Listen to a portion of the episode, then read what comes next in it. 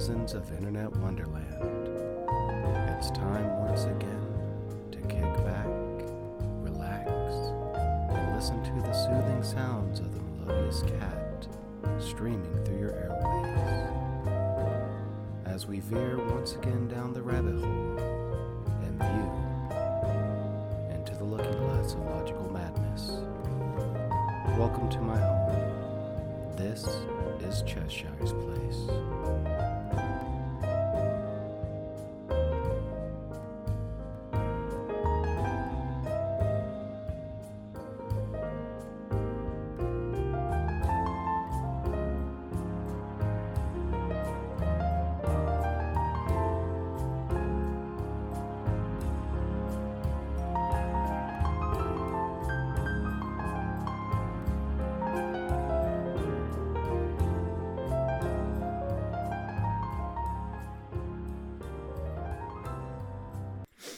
Good evening, denizens of Internet Wonderland. I hope my voice finds you well. Welcome back to my home. This is Cheshire's Place. As always, I am your host, the melodious one, Mr. Cheshire. You can always find me in my small little corner of Internet Wonderland by clicking a like on the Facebook group page, Cheshire's Place, a looking glass in a logical madness. You can listen to this podcast and all of its episodes on Anchor.fm, Spotify, Google Podcasts, Apple Podcasts, Amazon Music, and many other platforms. And if you ever feel like dropping a line, saying hi, or giving any thoughts or suggestions for upcoming episodes, feel free to email me at CheshireLookingGlass at gmail.com or follow me on Twitter at PlaceCheshire. Ah, this one is a little bit bittersweet. So, it is that time that we begin wrapping things up for this season, for season two of Cheshire's Place, a looking glass at logical madness. And we've had some interesting moments on the show. And before I continue, first and foremost, I would like to thank all the listeners that have been tuning in weekly to listen to this melodious, melodious feline voice grace the digital airwaves.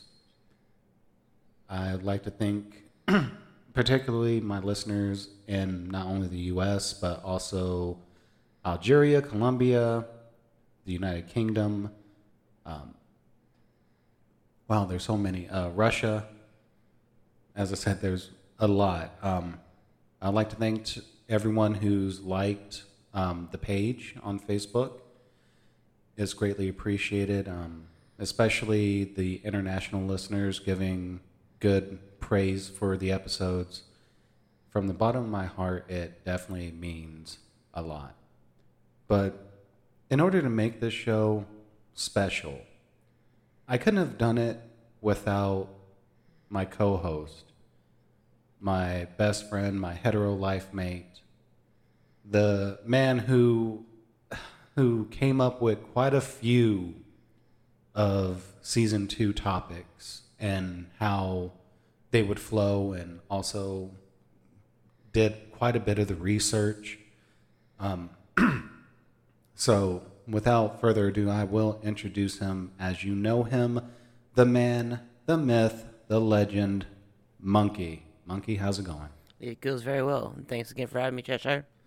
Hey man, this show is just as much yours as it is mine now. I mean, it's been a wild ride, especially with season two. Oh yeah, definitely. Um, now, originally we wanted everyone from Internet Wonderland to be on, but due to personal obligations and also the upcoming holidays, not everyone was able to make it. So right now it's just me and Monkey just coasting on the airwaves. So you get us for the final episode. Feel lucky, very very lucky. That's right. Just be blessed at this point. No, no. I'm just kidding. I'm just Actually, it's us. It's us that's blessed. And thanks again for for listening, everybody. Exactly. We we couldn't have done this show without y'all. Um, hopefully, with season three, everything will get better with each episode. Hopefully, you'll still tune in. Hopefully, you'll get friends and family to listen to us talk about the most random and outlandish things to bring a little bit of logical madness into the world. Um, so what what we figured that we'd do tonight is just a small recap review of our favorite episodes that we did, um, some of our favorite moments, and you know just go from there. It's just pretty simplistic, laid back, no script as usual. We're just going to have fun with it. And with that being said, we will be enacting the Sammy Sunshine Clause, which any at any given point in time we'll be coughing, taking breaks, clearing our throats, because you know it's easier to give the clause as opposed to go back minute by minute and try to edit everything out. That's a lot of work for us. It Well, really is. For, for Cheshire, I, I just sit here and talk.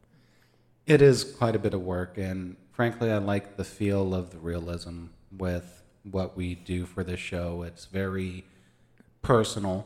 Yeah. You know, it's real life. It's fun. It really is.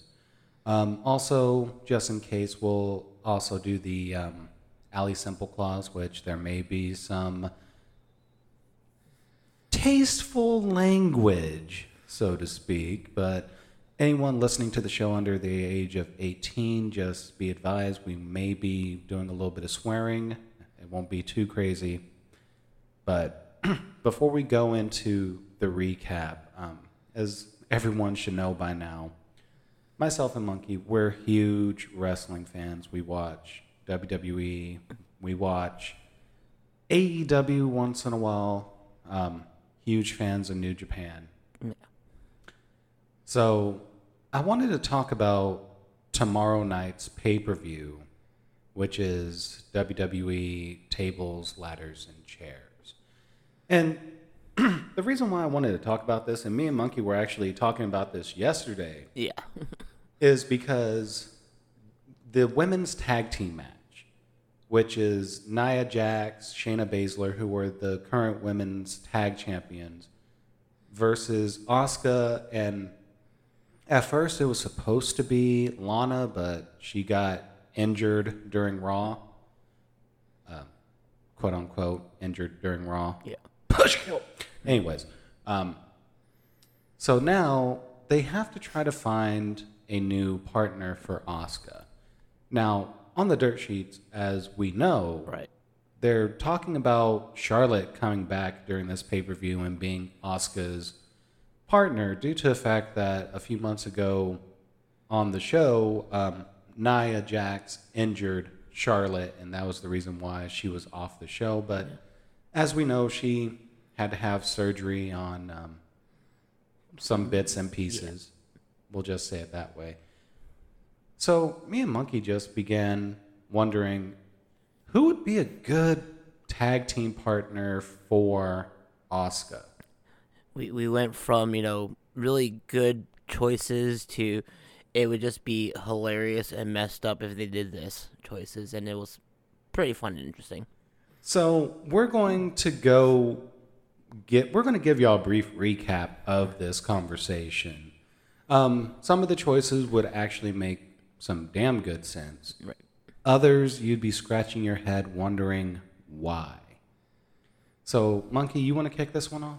Okay, well, we'll start off with the decent, make sense, would be good to do choices.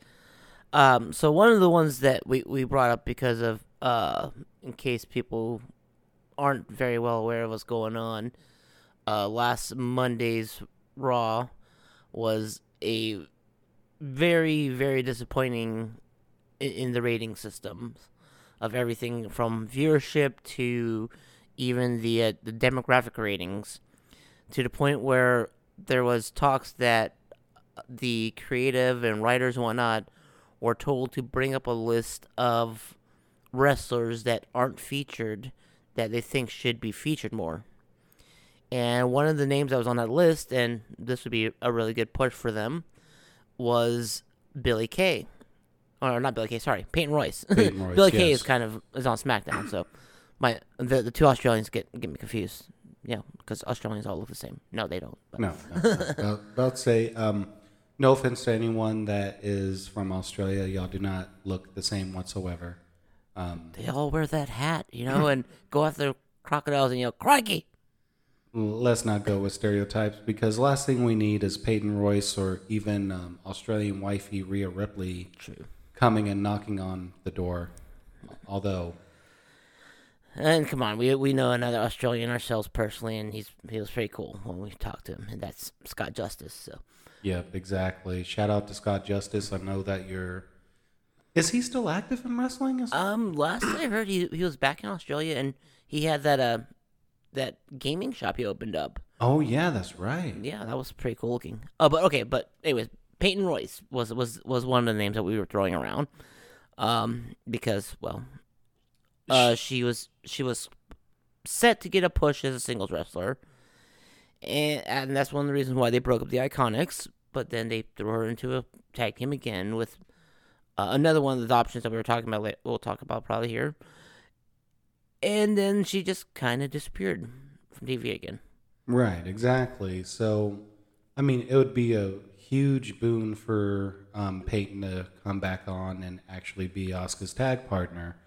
But one of the choices that I had, um, because they were talking about this and there was a lot of controversy behind this wrestler, um, and most people will probably know who I'm talking about, and that's um, that's uh, Tessa Blanchard Right.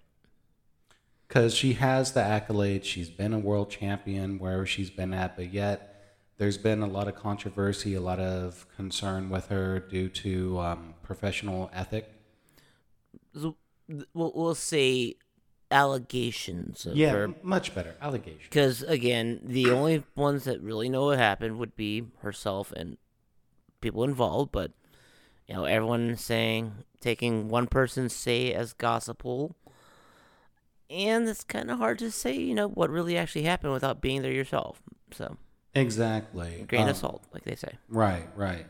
So we do have to discuss one of the far out there ideas, and I'm, I'm going to start with this one because I actually do follow their podcast. I actually have one of them on Facebook, and I used to actually talk with her quite a bit. Um, who I'm talking about, and this is actually going to be kind of funny, but I say we bring back the toughest man who's ever worn a dress, Vito.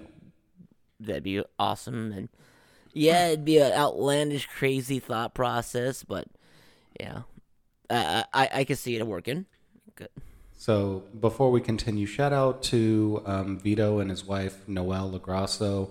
Um, they do have the podcast, the Big Vito Brand. It's pretty much a nice little network that they do. Um, they have a podcast called um, Mr. versus Mrs. And they do some very interesting topics on there. So uh, shout out to Vito and Noelle. Um, I do love y'all's podcast. It's very hilarious. So you know, hopefully y'all get to listen to this and, you know, hopefully, you know, hopefully eventually I'll be able to have y'all on the show as well because that'd be interesting. Uh, all right, what what do you have for an outlandish one? Well, this one was kind of an outlandish, but also was what I would say a very reasonable option if if they were to do it, and that would be to bring bring back AJ Lee, because again, um, they were in talks with wanting to bring her back. Uh, she's currently uh, had had her book deal that went a while back, and um, the the biggest controversy with her is that obviously she's married to CM Punk, who's had some issues with WWE, but obviously he, he's willing to work with them on the side extent of when he was working with the uh, what was it uh, backstage Yeah, with that they had on on FS1 before. Uh, but yeah, so he is you know willing to work with WWE. It might not be directly, but um, you know that was one of the thoughts that I had, which would be really awesome. And you know, again, AJ Lee was one of the biggest highlights of the mid attitude to almost post attitude era of Yeah. WWE, uh, being the longest reigning Divas champion for the longest time until they gave it to Nikki Bella, and that that's a whole other story. Yeah, we won't discuss that. Um, another idea that I actually had that would be a good one, but yet she's currently in NXT, and it's actually Asuka's old tag team partner Io Shirai. Right. For those who actually follow Japanese wrestling, um, Asuka, who was at the time known as Kana, um, Io Shirai and Io's sister Mio Shirai were part of the um, team called Twin Tails. Yeah. And they were actually a very strong tag team group that they had whenever they were wrestling. I think it, it wasn't in Shimmer, was it? Um, I want to say it was in Smash for a while, it's either Smash or Stardom. One of those two. probably starting because uh, a lot of because uh, Kana, Asuka, Kairi Sane, and Io Shirai were, were very main fixtures in Stardom. Right. So So maybe there we'll we'll do some research and whenever we come back from break we'll be able to give more of a definite answer on that. Um all right, what do you have? Um, another interesting, good choice, I would say, um, because from the words that I was hearing a while back, and you know, take with a grain of salt again, would be uh, former TNA Knockout Champion uh, Taya Valkyrie, Yeah. because um, again, she has ties to WWE already, being the wife of John Morrison on Raw, so it would make really good sense to bring her in, and because again, WWE does like to try to keep their uh, spouse couples happy if they can by keeping them on the same brand area. And Taya Valkyrie is an accomplished uh, female wrestler, and it would make perfect sense to bring her in, and she would be a very definite bonus to a style that is ve- very well liked and would be very good to see. So for those who don't know Taya Valkyrie, she is the queen of lucha libre.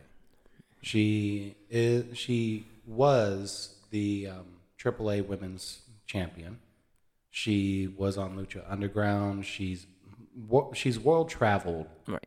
She has lots of experience, and her style is a very good mixture of technical and lucha. So it'd be nice to have her on the roster. Now, one that I thought of that is a very, very long shot, um, mainly because she's retired. And we actually went through quite a few retired Right. wrestlers. But I almost thought of Gail Kim as a good tag team partner for Asuka. But the thing is, um, WWE and Gail Kim really didn't part with the best um, working relationship. Right. So that's why it's a, another one of those long shots. So, but it would be nice to see because, you know, Gail is still in shape. You could probably, she could probably still go in the ring. And she had a very unique style as well. She she was one of the few during the time when she was an active member of the WWE roster that could actually wrestle uh, as a female wrestler. Um, again, during the time she was there, uh, the main focus on a lot of the female talent at the time was looks and not ability, which obviously that was not the way to go, and but it drew in the ratings, and that's what they wanted at the time. True, true, true. So, um, my go now. Uh, another interesting thought process I had um, for another person, and kind of since they really didn't do anything with her, and they brought her up as part of Retribution when they started the Retribution angle, but then she dropped out of it. And the word was that she was supposed to go back to NXT, but they haven't shown her for a while still, so she could still technically jump to Raw and be Asuka's tag team partner. Would be Mercedes Martinez. Um, again, she's got a background in MMA. She has great ability, and it would be a great match to have her against Shayna Baszler, who she never actually had a match against when she was still part of NXT. And it would be a very good um, combination of styles with her and Asuka as a strong style group. Granted, they would wreck any hmm. competition that they had in front of them. And you're right, it would be a very wonderful matchup to see Shayna versus Mercedes. Hopefully, if WWE Creative would get their heads out of their asses, they would be able to think of something like that. But that's going to be a, a conversation for another time. You know, maybe season three, maybe right off the bat. Who knows? We'll, we'll see what happens. But All right. So I think we should go with a couple of more outlandish ones. So one that I actually thought of that would be absolutely screwy. Um, putting Rikishi in a dress and having her be um, having him be Asuka's tag partner. which would just be kind of funny, but kind of in bad taste. Um, It would be, but you know, as I said, just outlandish. Um, also, shout out to Rikishi if somehow you listen to this. Um, we just mean this all in fun and jest. and considering he is technically related to Nia Jax, he's I want to say one of her uncles in one way or another because being cousins with The Rock and the entire Samoan family dynasty that's been known in WWE and wrestling all all over. So yeah, that, that would be very very weird and funny and interesting all at once. It would be. It would be. All right, so your turn. All right. Well, this one is kind of borderline outlandish, but kind of okay. I can see it working. Um, and this was the person that I was kind of making reference to earlier, which was Lacey Evans, currently on Raw.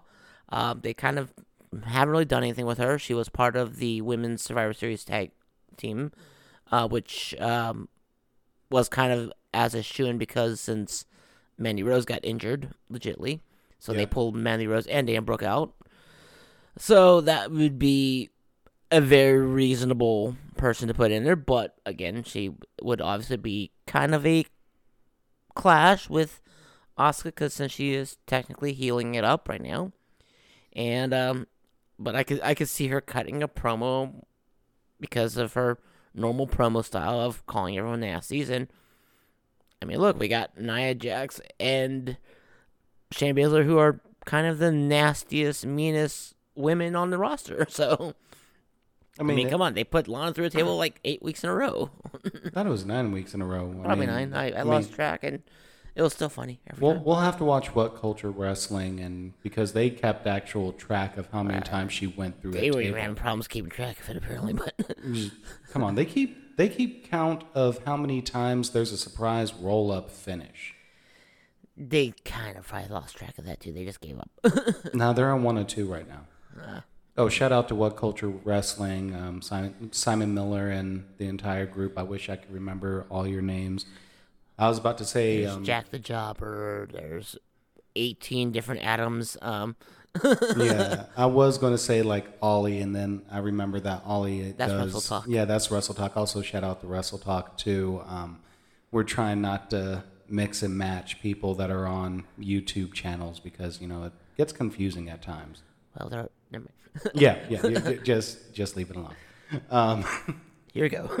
all right. So, matter of fact, let's go ahead and talk about those WWE ratings because we might as well go ahead and just do it, seeing how we already touched on it. Now, we know that this was the lowest rated Raw ever. right. And this is two years shy of when the WWE um, viewership was at um, 2.5 million, and when the entire McMahon family came out and made the pledge that there will not be an authority, the fans are the authority, we're going to give the fans what they want. Do you consider their low ratings as the wake up call that they needed to realize that they're screwing the pooch? Well, the low ratings is obviously going to always be questionable, you know, because we all know people are fickle. Right. You know, they. I I am guilty of as much as anyone else, and probably more so than anyone else, because of my own personal things, where I lose interest in things, no matter how high I am on it for a long time. Um, WWE um, has kind of gone that wayward way where they they kind of got are in a in a hitch of how they want to do things, which and by how they want to do things, it's technically Vince McMahon how he wants to do things. He likes a certain thing, he likes it to be a certain way, and if it's not the way that he likes it, he doesn't let it flow through. Now, granted, he has had some great times where he he has let some things change up and he's let it gone, and it's gone pretty good. There are times where he's done what he wanted to do and it went very well. I mean, the entire fact that WWE is still around is a testament to Vince McMahon's, you know, being how he is. Right. So, uh, but the biggest thing I would say is, um, the problem that I would say I have with the current WWE product is that yes, we all know it's a scripted show, and they're they're treating it more like a TV movie production than they are of a wrestling show. Now, the problem with that is is that yes, it can get hokey sometimes, but the focus of the actual wrestling style could be a little bit more focused. I would say a good 50-50 match as opposed to what at this point here is almost a 80-20% match of more theatrics and um, movie stylism than the 20% actual wrestling or match or even you know one of the things that they did a while back with the Raw Underground where they were doing the MMA stuff kind of thing. Now that can go a little both ways sometimes, but Yeah. That that's I think where our where the biggest problem has been at, and that's what many many critics have been talking about for many years is that WWE has gone way over the top where they treat it more like Hollywood than they do wrestling, and that's what the the biggest issue I think has been at. Right. I mean, I definitely agree with you fully on everything. They do need more actual wrestling. And they also need to start pushing their home their actual newer homegrown talent because granted, yes, we love Randy Orton, we love Sheamus, we love um, the tribal chief Roman Reigns, but we're not going to bow to him. I'm sorry, Roman, we're actually bowing right now. But We're around you. Don't don't don't kill us. Don't hurt us. Please don't. Please don't. Um, but they need to be pushing like your Keith Lees, your Matt Riddles, your Mia Yims, your Ricochets, because it seems like all the talent that they had in NXT that they called up, with the exception of a couple here and there, have been buried Right. you know, they've been absolutely demolished in the WWE main roster machine because Vince one minute will be high on someone like Peyton Royce. And by next week, forget that she existed. I mean, we even see it with Lars Sullivan, but then again, Lars's story is a little bit different due He's got to a little bit checkered history there. Yeah. yeah, but um, I'm going to go with like Ricochet because Ricochet has all the talent in the world. Right. He has charisma. He has mic skills. His athleticism is above and beyond. He is a living, breathing superhero. But yet, just because he doesn't fit the WWE main roster mold, so to speak, where it has to be a bigger guy with like unbelievable strength, he just got pushed to the wayside. And it's very apparent, especially like now with Aleister Black.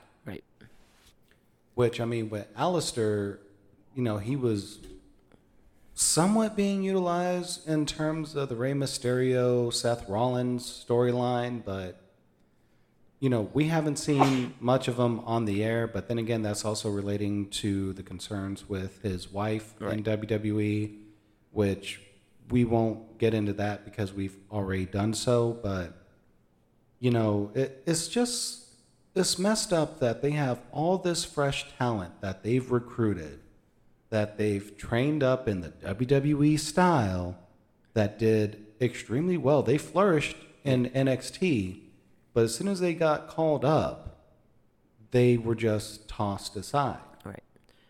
So it it just bugs me. Well, the the other thing is is that um, there there are some of them to even mention as well. Andrade, uh, uh, Angel Garza, who right now a lot of people are saying that McMahon is high on and he wants he's he's thinking of pushing him. But it's like you know when are they gonna do it? Uh, he's on main event right now, so it's like There's no. That's not the place to feature your main talent. You you put the, you know, you would put the one person that you want to get better on main main event, and then have them battle what they call enhancement talent people, not have them wrestle each other that are supposed to be quote unquote main talent as well. Um, that's where a lot of the issues unfortunately are, and it's like, uh, as a side note, uh, Angel Garza was another one of those guys on that list of people that are being underutilized. So, so maybe he is set for a push. Um, we'll see, we'll see what happens from there, though. I mean, let's even talk about this list because there's so many good individuals on the list. I mean, Angel Garza, Peyton Royce, Cesaro. Right. Um, we even had a good in-depth conversation about Cesaro because the man is a tank. He's a beast. I mean, come on, he can clean jerk one handed. What, uh, 120 or 220? 220. Yeah, with single handedly, uh, one hand clean jerk on both arms. Like, and he does it all. He he's a very strong mat tactician. Yeah. He has charisma. He has great promo skills. He can be a heel or a face. He he could be a singles competitor or a tag competitor. The man is well rounded, but yet he is so underutilized in the WWE. I mean, I remember watching him as Claudio in Chikara Yeah. And he put on amazing matches. And then whenever he was in NXT, mm-hmm. amazing matches. You know when he went downhill is when he lost his first name. Yep. Yep. When he became a single name person. That that's one of the, the, the running gags in WWE is that whenever a talent gets called up from the from NXT to the main roster, they do pretty decently until they lose one of their names. Yep. Like for instance, Matt Riddle is now just Riddle. Uh, Andrade Cien Almas is now just Andrade. Uh, I'm waiting for Angel Garza to just be called Garza or just Angel. Oh wait, wait, wait. Remember when Apollo Crews lost? Yep. Yep, and well, I think they're calling him Paul Crews again now, aren't they? Yeah, they are. Okay. Yeah. Um, once he actually was in contendership for the U.S. title, Yeah. That's when they just started calling him Apollo Crews, and that's whenever he started having his push and everything. And now he's going to be um, in the Intercontinental Yeah. title picture a little bit. Um, Or even um, uh, Mustafa Ali yep. uh, when when they dropped his Mustafa part and, and just call him Ali for a while. Yeah, so again, it, it it's a running gag, and if you really look at it, the moment someone gets called up to the main roster, I, I'm waiting for them to drop Drew McIntyre and just call him just McIntyre. Didn't they do that for a while? I think they did. They did. Yeah. So Yeah. there you go. So the moment they just start start calling him just McIntyre, that's when you know he's gonna gonna lose his push. Either that or they're going to have him face off against Triple H, and Triple H is going to put him in the sleeper hold. Oh, I'm sorry, the push kill, and Triple H will win the title. Hey, no, no, no, no. Okay. Uh, shout out to Triple H and uh, Stephanie McMahon. We do love y'all very much. Um, ish, but anyways, All right, carrying on. but anyways, I mean, I am excited for the pay per view. Right. I do wish that they would push more of their younger talent. I mean, hell, AEW is within their second year and they're pushing some good talent. Which, speaking of AEW, Here we go. the the the fun segue of everything else from right now. Um, so as few have probably heard, and many wrestling fans have probably heard right by now, um, Jim Ross, Jr., good old Jr., probably one of the most recognized commentators in wrestling history. Yeah.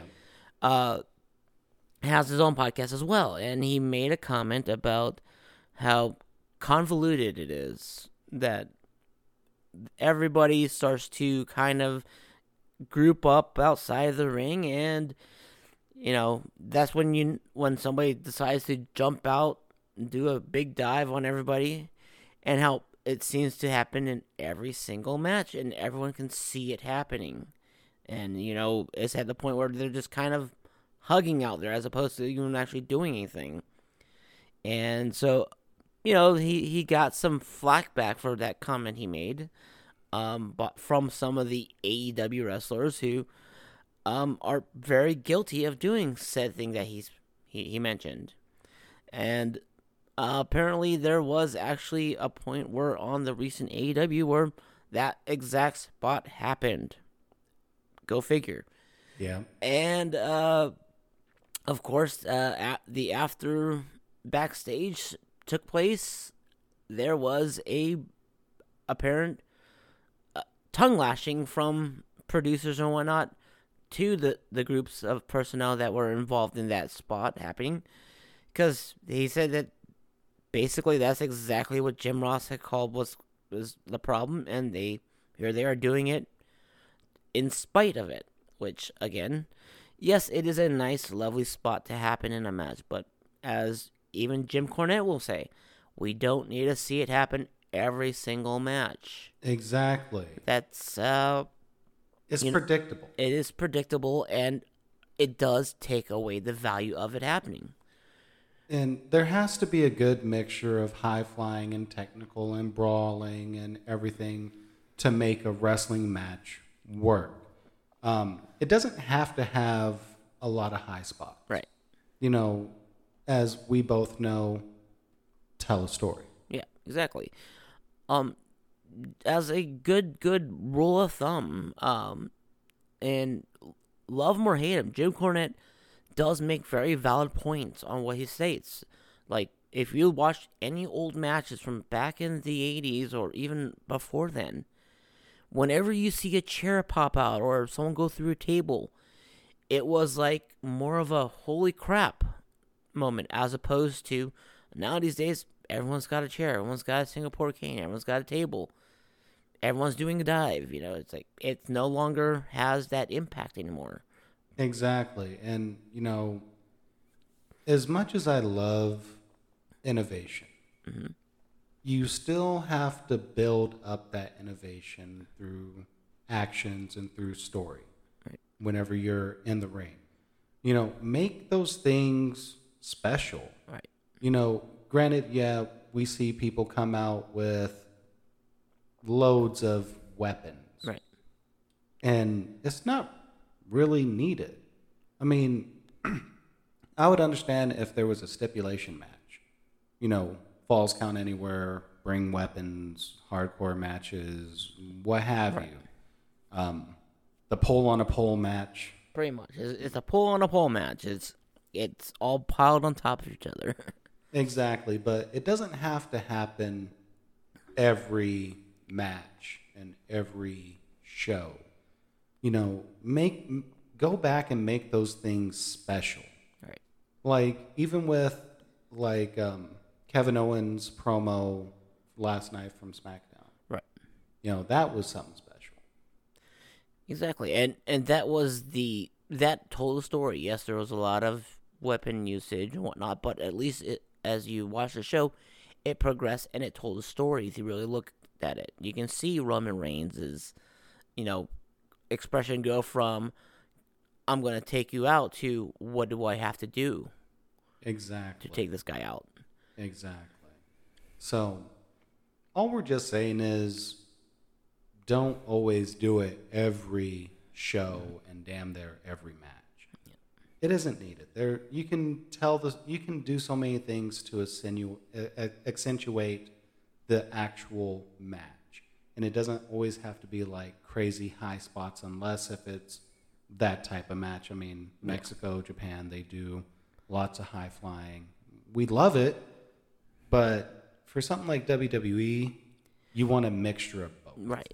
And again, it's the the whole analogy of even if you look at old WCW from like the mid '90s before it went to to crap, um, Yeah. it- the aspect of it was you had your lucha libres cruiserweight matches, you had your technical matches with your, um, you know, I I guess you could say a Western American style wrestling. You had your matches with the European style wrestling in it. Each match had meaning at that point. But now, yes, a lot of styles have become more of a combination of all those styles. But it has lost that flair because of the point of everyone every match is almost the same match now. Uh, if if you if you put a match in the ring, you'll say, okay, it's gonna start off like this, then it's gonna go to this, then everyone's gonna do dives, then everyone's gonna get hit with canes. Yeah. exactly. Exactly. Now, the best example of a match that definitely had a story that was hard hitting. Oh, sorry, I need to be closer to the mic. Um, that I enjoyed was actually the Ciampa Thatcher match Yes. from War Games recently, because that match told a story. It had a very unique style to it. It's Right. very technical. It's very smash mouth. You know, it harkened back to the old school ways, whether you're an American or even if you're a fan of British wrestling, there was a lot that it had to offer. Right. And it didn't have like crazy high spots. It didn't have weapons. It was two giant bull of men just going at it. So I definitely enjoyed that one. Well, that and and even the the, the WALTER versus uh, Ilya Drago match Yep. for the UK NXT title. That again, another hard hitting match. They were all over the place with it, but it wasn't overly convoluted to, you know, this is what the craziness is. It was, it told a story during the entire match. It went from um, just hard hitting to, you know, uh, hit me, I'm gonna, you know, bow back and then hit you back, and you know, it's it was very flowing, and exactly. didn't need any of that crazy, you know, throwing garbage cans, jumping off tables, going through tables.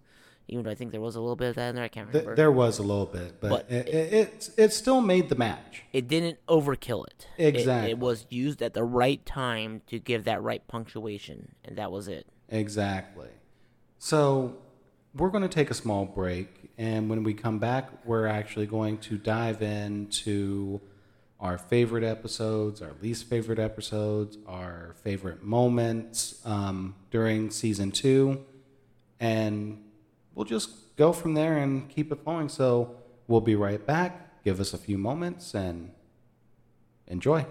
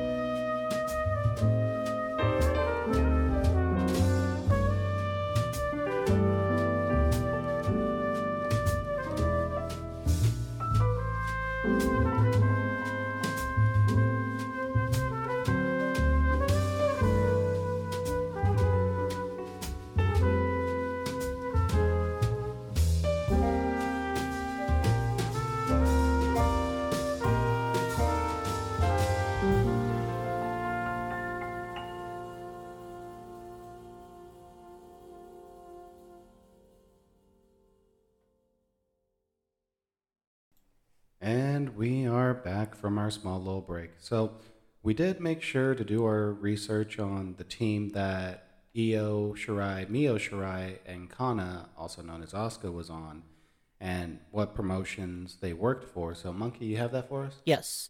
So, um, they were Twin Tails, and then when they brought in Io Shirai, it became Triple Tails. Um, and they were in uh, Smash and Pro Wrestling Wave. Uh, for those who aren't familiar with Smash, Smash was actually uh, the organization that was actually owned and operated by former WWE ECW alumni uh, Tajiri. So, very very fun uh, place from what I saw of it. Uh, they had a lot of great talent that showed up there. Uh, one of uh, guys that we knew directly, uh, actually a couple of them, uh, showed up there. Um, Canadian wrestlers Adam Knight and Mentallo both showed up there at one point. Uh, another guy that's currently on the Indies circuit uh, named D Ray, or as I think he's currently called D Ray 2000, Yeah. uh, made made an appearance there as well at one point. And D Ray, I think, still has one of the best gimmicks right now, where he's doing the uh, the the show enough gimmick right now, which is pretty badass. Yes, yes, yes. So, I think it's time that we go ahead and start discussing some of our favorite moments, some of our least favorite moments, um, and just the overall experience of season two. Um, you know, season two was definitely a. Um, it was an experience. It was I mean, we had a lot of firsts. not to be confused with the Jim Cornette experience, but Uh, shout out to Jim Cornette. Um, we the great Brian Last. yes, yes, yes. Uh, we love your show as always. We can't get enough of it. We always listen to the experience. We listen to the drive-through. We listen to the snippets of each show um, whenever there's a specific topic that you know that we find interesting. like the Undertaker's cameo appearances and uh, Oh God. the the uh, introduction of Jade Cargill on E AEW. Y- yeah. Um, it was actually due to that that I actually watched the Dusty Rhodes promo. Oh, sorry, not Dusty. Um, Brandi Rhodes promo, and by far, like their description of it was absolutely beautiful because. Um, if y'all ever get a chance, go on Jim Cornette's um, YouTube channel and look up that um, part of the experience um, because the way that him and Brian just talk about it, it was pure gold.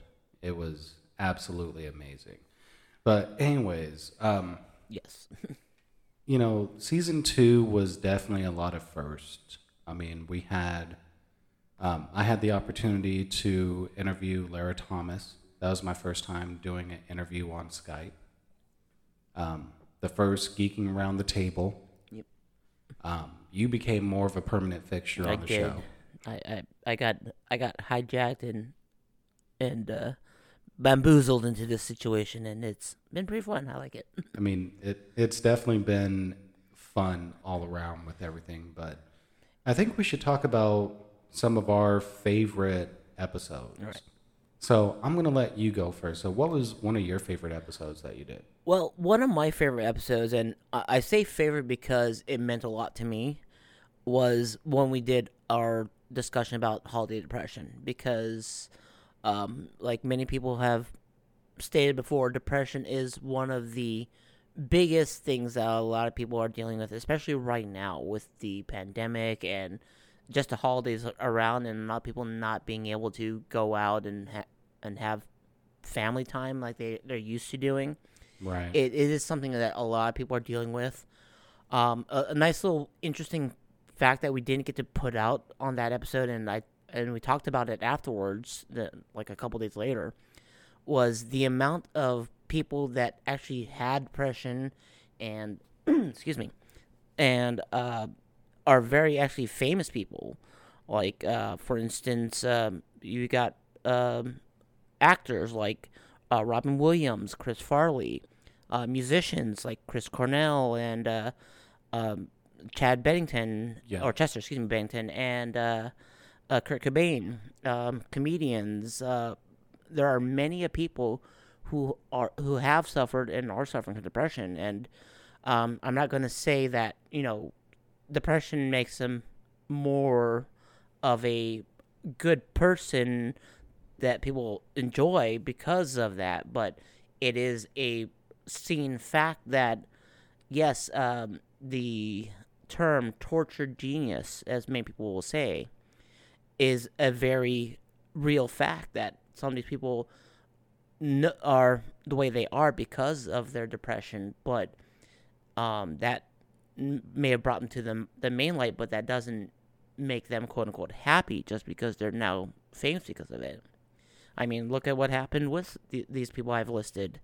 Um, they they've passed away due to personal issues, personal demons, and it's a very real thing that depression does affect many people on many levels, and just because you're rich and famous doesn't mean you're immune to it. Right. Um, one of my favorite episodes was actually the first interview with Lara Thomas. Because, you know, as I said, first time using Skype. Mm-hmm. I didn't know how it'd go, especially with editing and everything. But, you know, it was just interesting, um, an interesting process, and just being able to talk to Lara after knowing her for so many years and seeing how she's doing. Which um, recently she just won an award for her book. Nice, nice. and I still know that her second one's coming out. Um, I definitely uh, Lara, if you're listening, I know that you do listen to the podcast from time to time. Um, I definitely want you to be on for season three. I know your second book is going to be coming out here pretty soon. Um, so hopefully, we'll be able to get you on. We'll be able to discuss the second book and all your other projects that'll be coming down the pipeline. And, you know, it's just always a good time having her just on. Um, especially like the second interview that we did, which was dealing with relationships. Whenever I tried doing the relationship series, you know, that was actually a good insight having her on as well. Um, I do also have to say that another episode that I enjoyed was the Dark Side of the Ring yes. one. Even though we had to reshoot that like three times. so we mentioned this before um, the first time that we did it, yeah, it became a two day process of talking about each episode. And when I tried editing it and putting it on Anchor, well, Anchor doesn't allow anything to go over two hours. Right. And this episode was like six hours and some. Yeah. We, we spent like on day one, like close to five hours on this. Mm-hmm. And then day two, we tried fitting in like the additional hour and some odd minutes. Yeah. And then we had to come back and condense everything. And then that was like three hours. and then we had to go back one more time and what is on here right now is the finished product. Right. So that one, it was my favorite because I mean we both love the show. Right.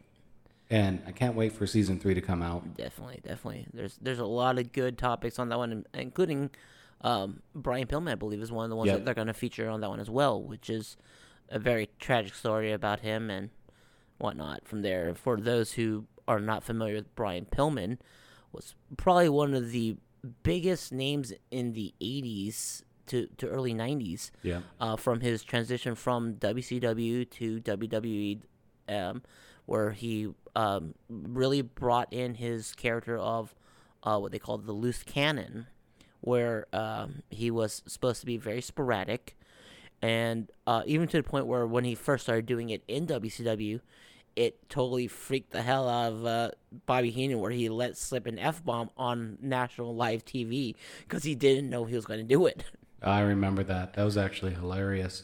Um, but just the passion that we put in that one because of the research and going back through. I mean, we spent, God, how many hours on research alone did yeah, we? we, we were basically breaking it down, um, all the little bits of tidbits of information about the wrestlers involved in the information, um, and then even just kind of trying to give a synopsis of each episode, uh, which is one of the reasons why the initial take was so long, and then we we basically just broke it down to here's the quick synopsis, and then here's the you know top threes of these these three categories we came out with. Yeah, it made it a lot easier. I mean, and dur- even during the research and the initial taping, I mean, it was a very emotional thing for us Yeah. because, I mean, dealing with like the Owen Hart episode. Um, Yep, and then the Chris Benoit slash Eddie Guerrero technically, because the first half it kind of focused on the Eddie Guerrero aspect of it, which, as many people have attributed, the Chris Benoit incident kind of spiraled down from the initial Eddie Guerrero thing, which is the only way it could be really talked about without it being just completely blacklisted as a glorifying of the Chris Benoit incident. exactly. Um, what was another one of your favorite episodes? Uh, one of my favorite episodes, besides all these, um, would probably have to be one of the- the first geeking around the table we did because it was a good. Everyone kind of got together. We got to all discuss little bits and pieces of of our geekdom fandoms and whatnot, and we were able to kind of all talk about different little things and. It was a very convoluted mess of things, but it was actually very fun to do. And It, it really was, and yes, um, me, Baby Allie, and Spoinkle Bob may or may not have had a couple of drinks during the. Uh, I was unable to partake because I had to work. so so that made it fun. Um, it, it was definitely a good time Yeah. Because we didn't know how geeking around the table would work. Right. We thought it would just be pure chaos, and Which it was, It- but it was chaos in a fun way. exactly like I look forward to geeking around the tables because you know we get to talk about something that we all enjoy and it's also educational. yeah. Like um, Allie and Ryan, so baby Allie and Schweikel Bob, there was a lot of stuff that they didn't know about the geek world, and we just opened their eyes to a lot of stuff that is going on. Um, we even introduced them to a new show, which hopefully they'll be watching. Yes. So you want to give the name? Yes. Uh, the show we were talking about, and we're probably going to do a review about it uh, in season three, probably around beginning of February, if not tail end of January.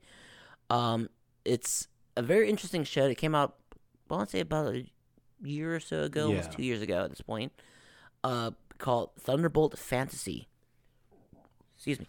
Um, and Thunderbolt Fantasy, for those of you who are not familiar with it, is um, if you ever watched the old 80s, 70s show Thunderbirds, or if you remember the uh, 90s movie of, or, or early 2000s movie of uh, Team America, brought to you by the wonderful people who brought you South Park, you know, Matt Stone, Trey Parker.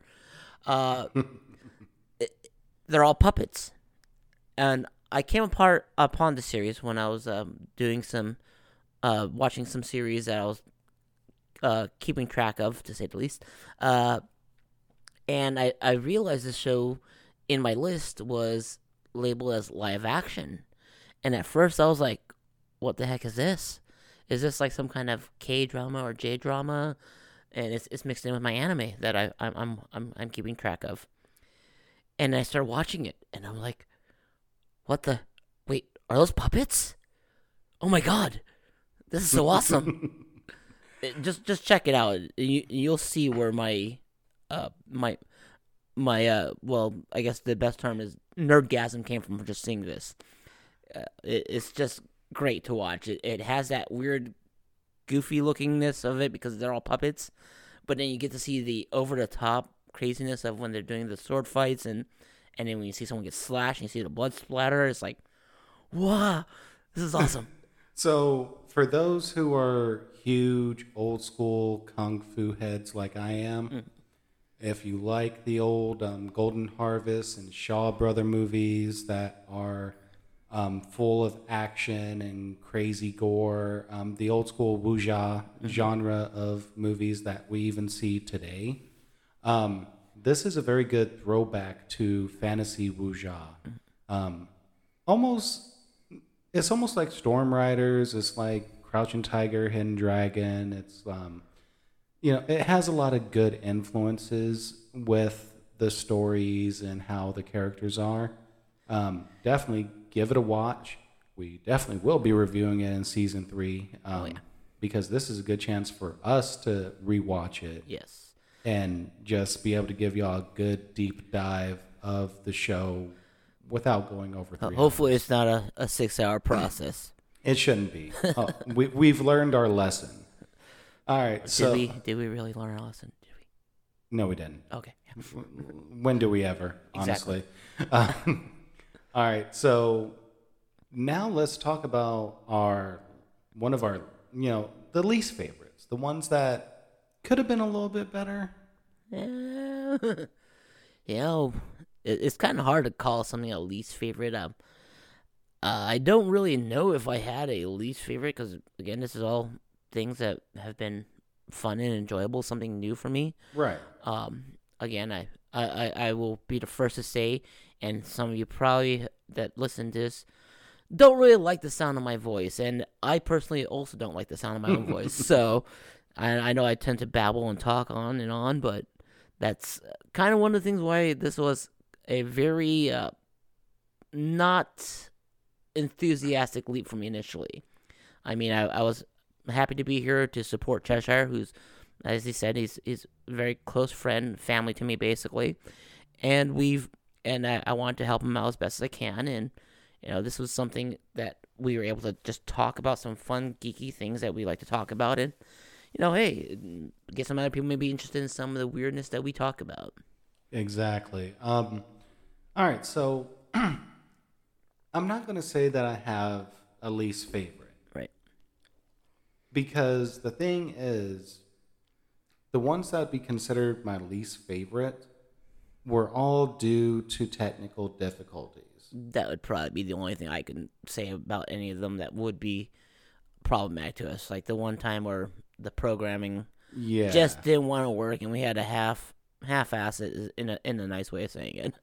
So, for those who have listened to season one, season two, you notice that there was a lot of issues with the microphones.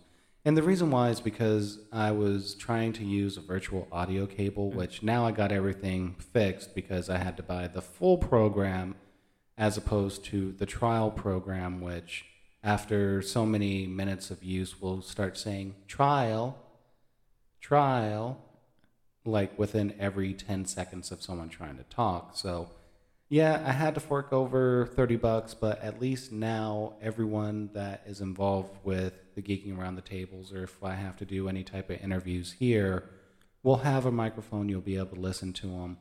So that that's the only real downside that I have with some of the earlier episodes, especially leading into season two. I mean, we had that issue with um, the Pockets of Joy episode in season one when introducing Ryan and Allie, and you know, it, it was just.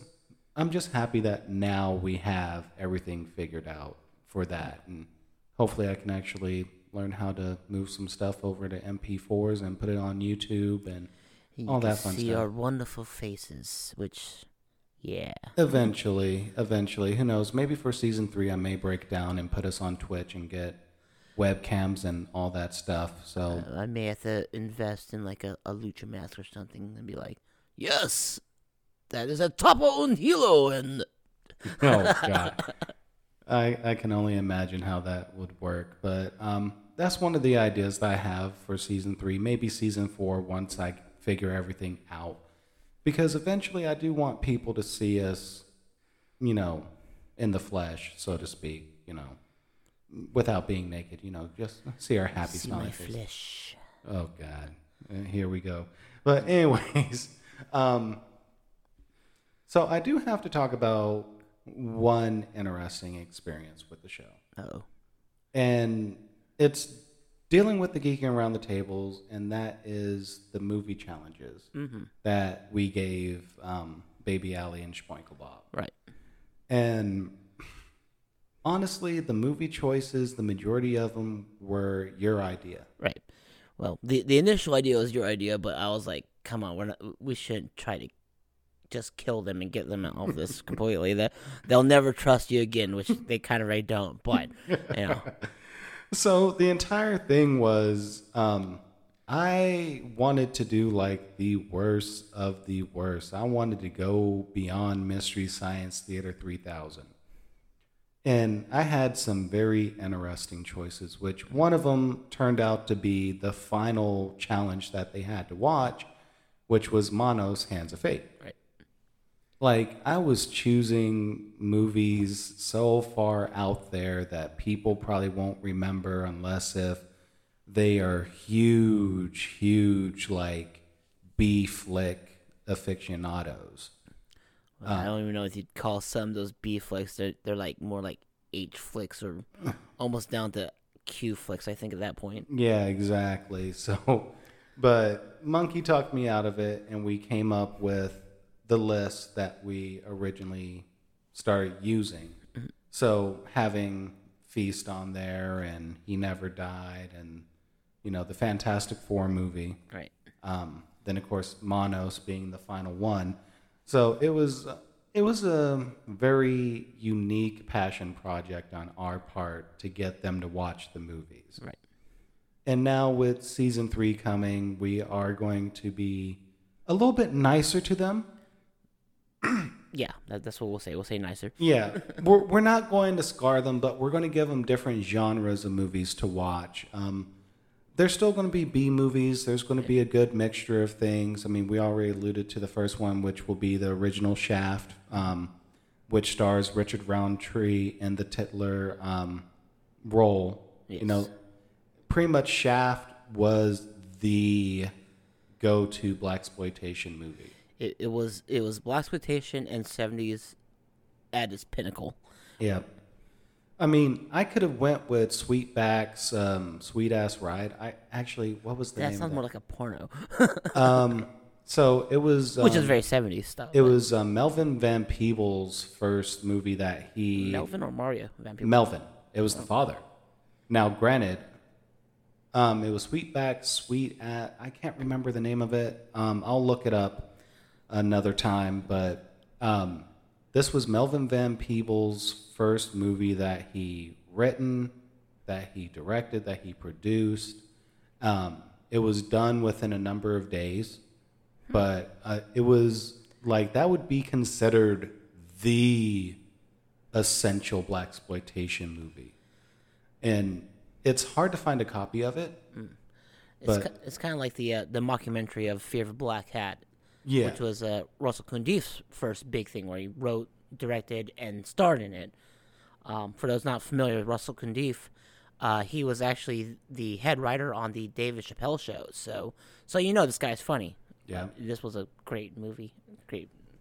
So like so you know having Shaft as their first movie, I mean that takes me back because I've watched it with my grandma, I've watched it with family. You know, it's very essential. And then the other choices that we're going to have because season three is going to be a little bit longer than what we've had for season two.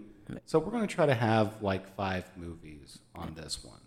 So they're going to just range whether it's sci-fi, horror, you know, old school kung fu, black exploitation, um, Tromaville movies,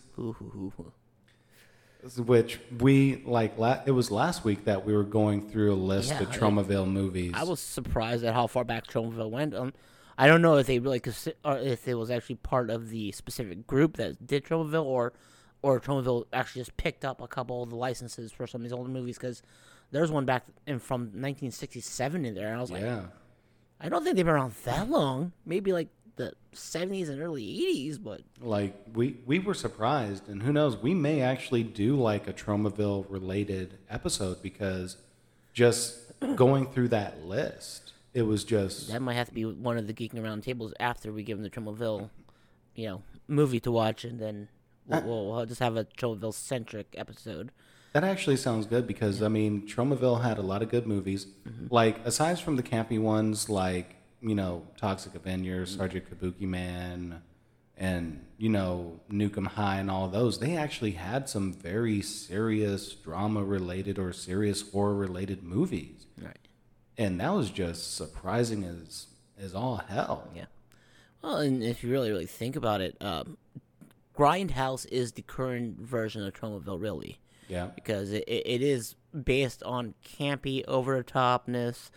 Uh, it's very obvious. It's bad special effects, low budget style, but you know, still kind of has a really good story. But mm-hmm. if you can get over some of the over campiness of some of it, I mean, one Grindhouse movie that I can definitely think of, and it's our favorite because it has our favorite actor on there, Danny Trejo, exactly. Machete, Machete, yes. and Machete Kills. Mm-hmm. You know, I'm upset that they still haven't done Machete Kills again in space. Exactly. That that was one of those I was looking forward to. I ain't gonna lie. And I know that because they did the ground, Grindhouse series with um, Tarantino and um, Robert Rodriguez, they did um, um, the zombie one and then the car one that was all in the same movie. yeah, the the double feature basically. Yeah. Um, Which they- had the, the the trailer for Machete, and because of that trailer, everyone was like, "What is this movie coming out? We want this movie." like they actually released quite a few movies off of that. Um, Werewolf Women of the SS that was directed by Rob Zombie. They actually made that movie. Wow. I Yeah, they actually they actually did. did. Nicolas Cage actually star in it. Like they're supposed to? Um, I don't even know because they changed up some stuff. yeah, like they kind of did with the uh, Machete, Yeah, because it was supposed to be. Uh, oh, what the heck is his name? Uh, Benicio del Toro was supposed to be the main guy, but then they, they swapped him out with Robert De Niro. yeah, So Toro, De, Nor- De Niro, it sounds about the same. Close enough, almost. Yeah. Yeah, yeah. They look the same too. Um, they never released. I think they did Thanksgiving though, as well. I'm gonna have to take a look at that. But I, I think not only should we do like a Troma one, but we should do like a Troma slash grindhouse episode That might be fun to do. because there's a lot of good grindhouse movies out there from back in the day as well. Oh, yeah. And like, technically, Tromaville movies would be considered a form of grindhouse as well, just more campy. Like I said, that's why Tromaville was the initial thing, but then Grindhouse is the current version of it. Yeah. I mean, no, n- not knocking, you know, the the style of Robert uh, R- Rodriguez, you know, and, and whatnot, but it, it is meant to be kind of campy, and I think they can say that's where they're going. Mm-hmm. Uh, They were they aren't trying to take it super seriously, and that's one of the the fun parts of it, I think. Right. And that's why people enjoy the movies. Exactly.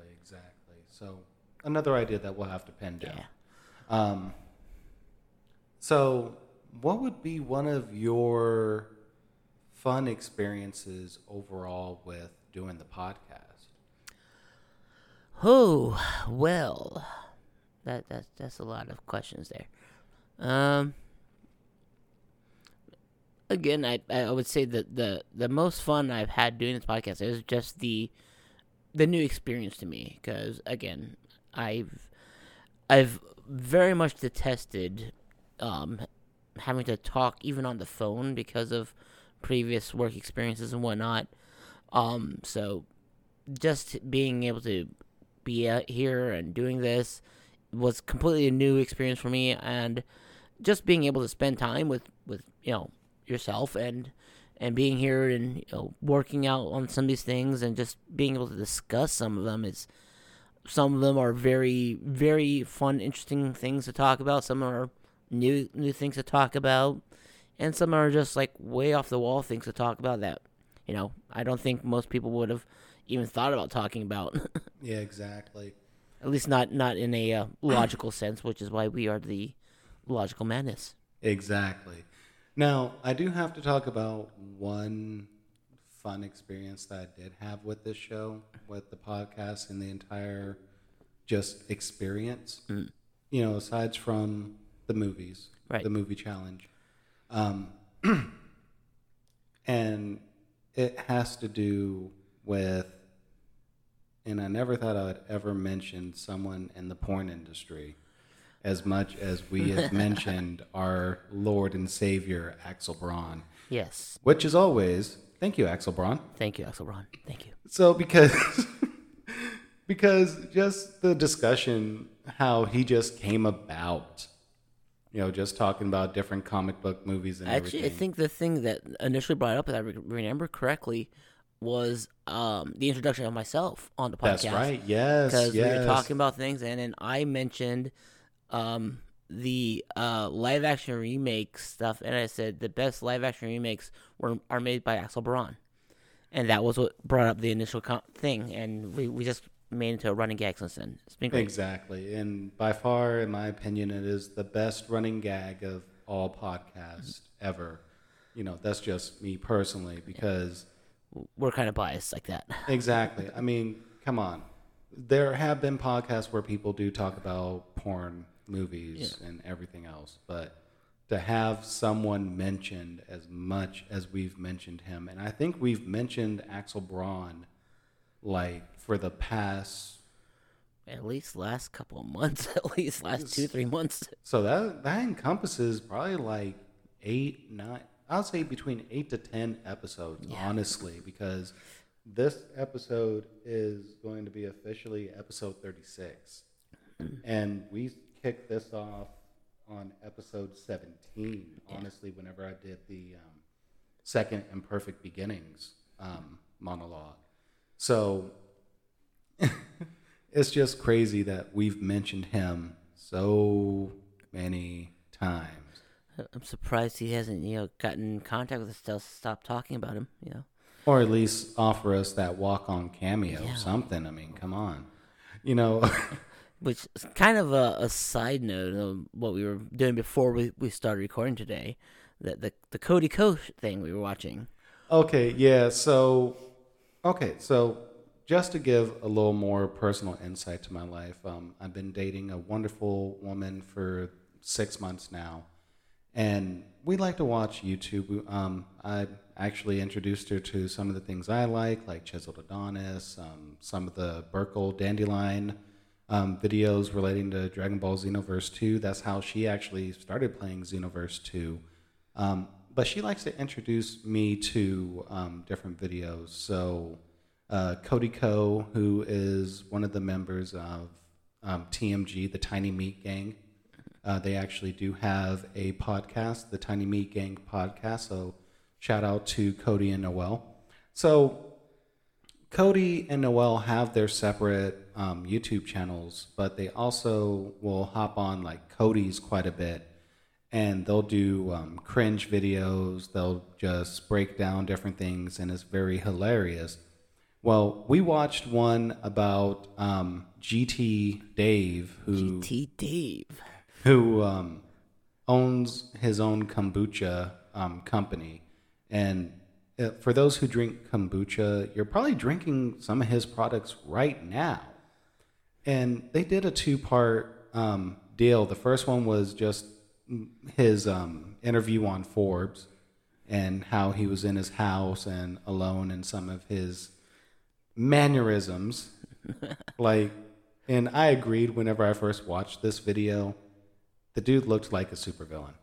His house was like a fortress. You know, Very, very uh, spacious, to say the least, at least of what they were showing. exactly. It was just nuts. And just like things that he was saying and his actions, it was just and it was just crazy. Um, so we watched that before we actually started recording. And then we watched the second video where GT Dave actually invited Noah and Cody to his house. Now, for those who don't know GT Dave, I mean, he does own one of the biggest kombucha companies in the US. He was the first to actually bottle kombucha and sell it and distribute it. Um, you know, he's very intelligent. Um, a lot of people would like looking at him and his lifestyle. People would think that he's just a megalomaniac. He's just about money and everything. But actually, watching the video and watching him actually speak, that dude is just down to earth. As down to earth as he can be with multi million dollars. So, but you know, uh, no, no, no, no shade being thrown at him. But Yeah, like honestly, he would be the type of dude that you'd actually want to hang out with. and, and he's he's willing to poke fun at himself, which is which is one of the best uh, attributes anybody can really actually have because anybody that takes himself way too seriously is gonna have problems. Exactly. Um, because e- even the the point of what because they were talking with him on you know um how he was able how he initially came upon their video talking about the Forbes video, and he's talking about how apparently someone sent it to him on Instagram initially, and then apparently he got contacted by um one of his Yeah. Someone, office people, whatever, uh, claiming that there were that he was being targeted by by a couple people, and they they and he, he asked them, "Well, is the video even f- at least funny?" And they're like, "Like I can't even watch it." And then he was like, "Okay, well, whatever. I'll, I'll look at the video later because I'm in at the dentist right now." And he went to watch the video, and he's like, "This is fucking hilarious." exactly. He enjoyed it. So. I, I gotta have these guys come over and hang out. And he personally invited them to his house. So just seeing how down to earth he is, how funny he is.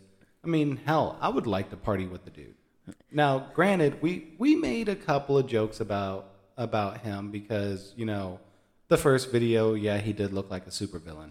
He did. He was like, uh, well, even the point where they, they made the comment of because well, for anyone who who who's going to watch the video, there's going to be a point where he's sitting there, and he he's got the very stereotypical staring off into nothingness and petting an animal going on scene in in in the in the Forbes video. Yes, yes. And they make a comment about this too later on.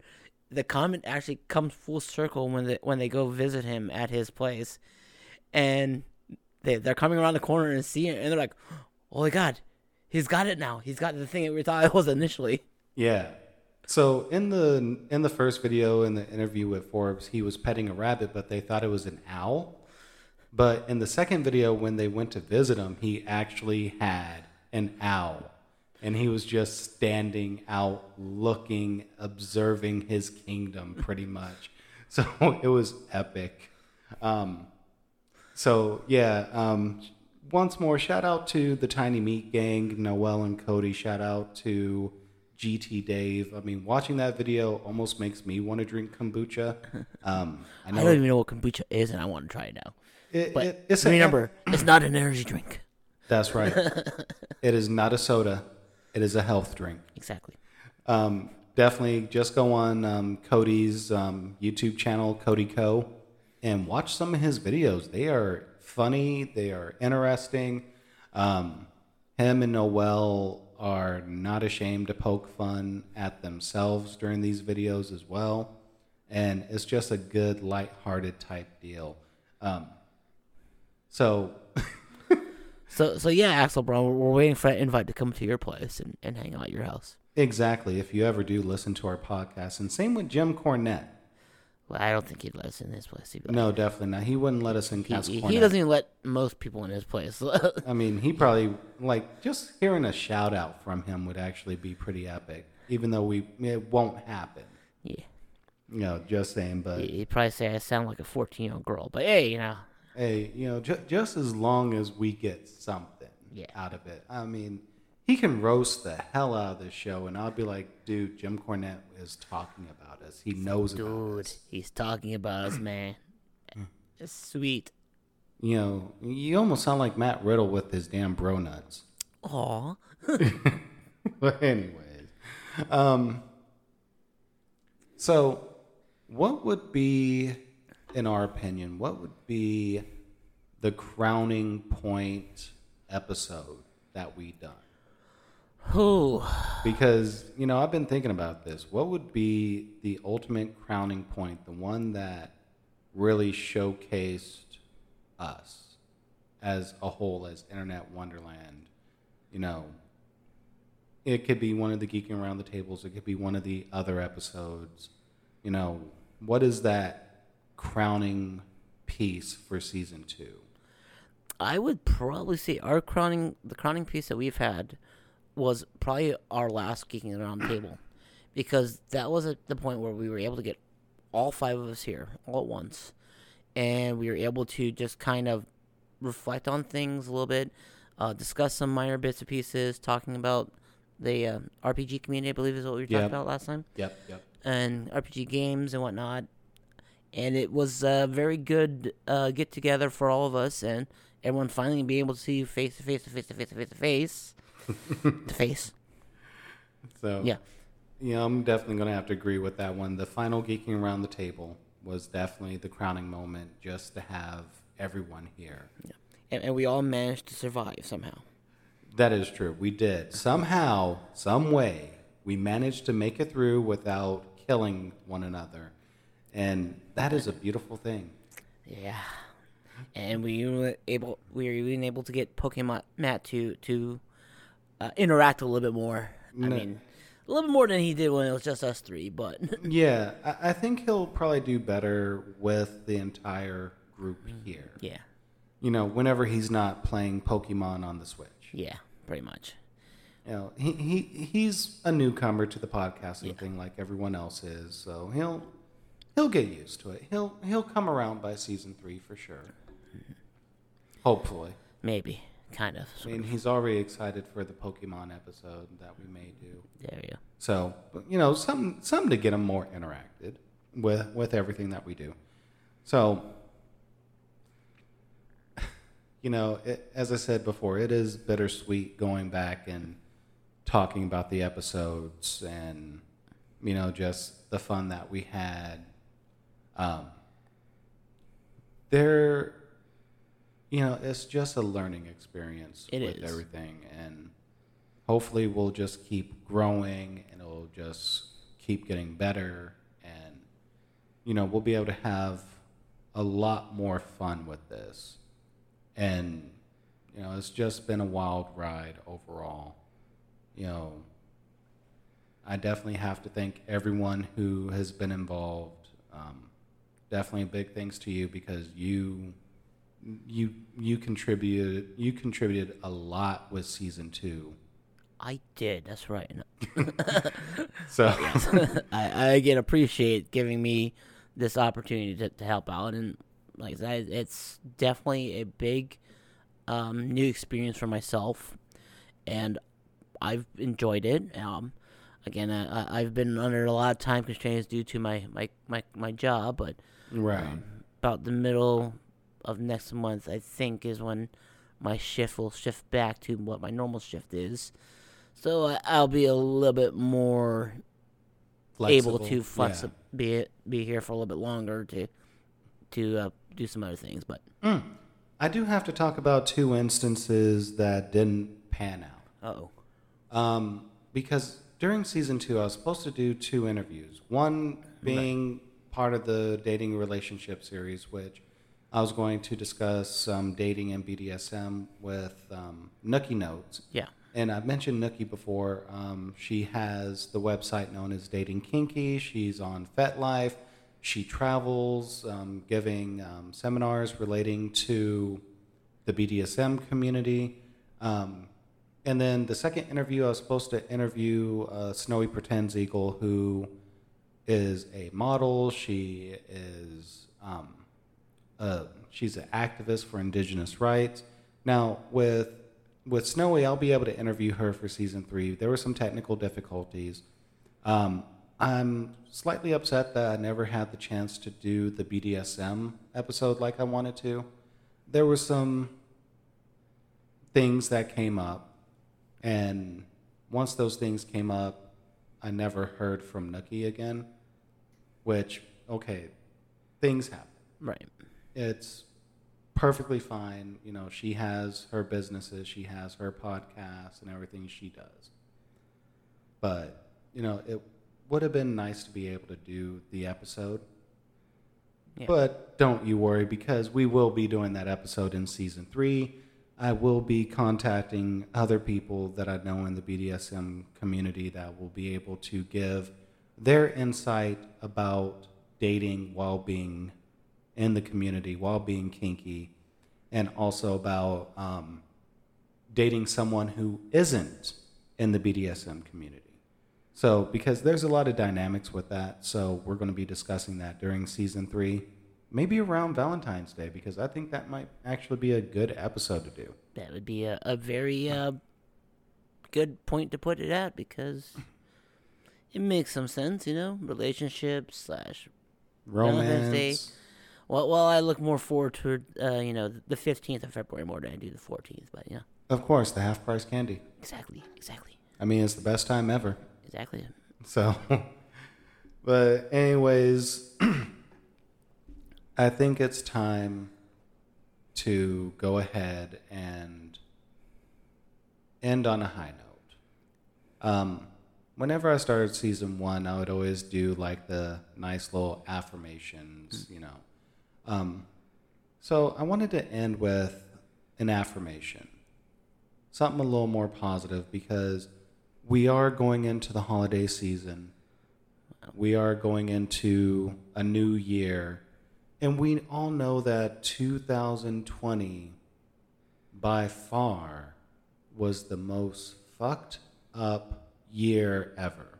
Yeah, You know, we've had civil unrest, we've had the virus, we've had so many things that happened, and so many deaths, so many tragedies. But, you know, it's for everything that we have went through so far with this year. It's made us appreciate those smaller things again. exactly. Um, I I have personally said before, uh, one of the things I'm actually most grateful in my life is the bad things that happened to me. Why? Because if it isn't for those bad things, you don't know what the good things are that's happened to your life. Exactly. So, and this isn't one of those take the good with the bad type speeches, not by any means. This is one of those appreciate the little things in your life. Because you never know when a tragedy is going to hit. You never know when the next big virus is going to pop up. You never know when there's going to be another incident with civil unrest. Oh, sorry. There's one going on right now in Washington that we won't discuss. It- It's yeah. Um, I I will say. The the old analogy is never let a good tragedy be wasted when it could be used for political gains, Exactly. and that that is an unfortunate issue with a lot of things going on right now. Yeah. So we have to be able to appreciate what it is that we have today. Yes. We have to be able to enjoy the moments that we took for granted. And it's important to reflect on everything that we have now because so many people have lost so much. And you never know when you may lose something. So take a moment, reflect, find thanks in the things that you still have. Find comfort in your family and in your friends. Think about all the things that went right for you during this time. And be thankful that you're still here on this world to see a dawn of a new year and to have a new beginning of sorts. But yet, let's not forget about all that we've went through this year. Because everything that has occurred is a defining moment that will shape us for the rest of our lives going forward. And we can't take it for granted. We can't take those little moments for granted whatsoever. you know, I'm thankful for my friends, I'm thankful for my family. Because I don't know where I would be today if I didn't have them. So take a moment, reflect, and be thankful. We have a lot of ground to cover with the new year. I think we should start it off on the right foot. So, Yes. with that being said, this is officially the end of season two for Cheshire's Place, a looking glass in a logical madness. As always, I have been your host, the melodious one, Mr. Cheshire, along with the man, the myth, the legend, Monkey. And on behalf of all of us here in Internet Wonderland, including Spoinkle Bob, Baby Alley, and Pokemat, we would like to thank you from the bottom of our hearts for joining us every week to soar the digital airwaves as we go down the rabbit hole and look inside the looking glass of logical madness. Join us again during the new year for season three.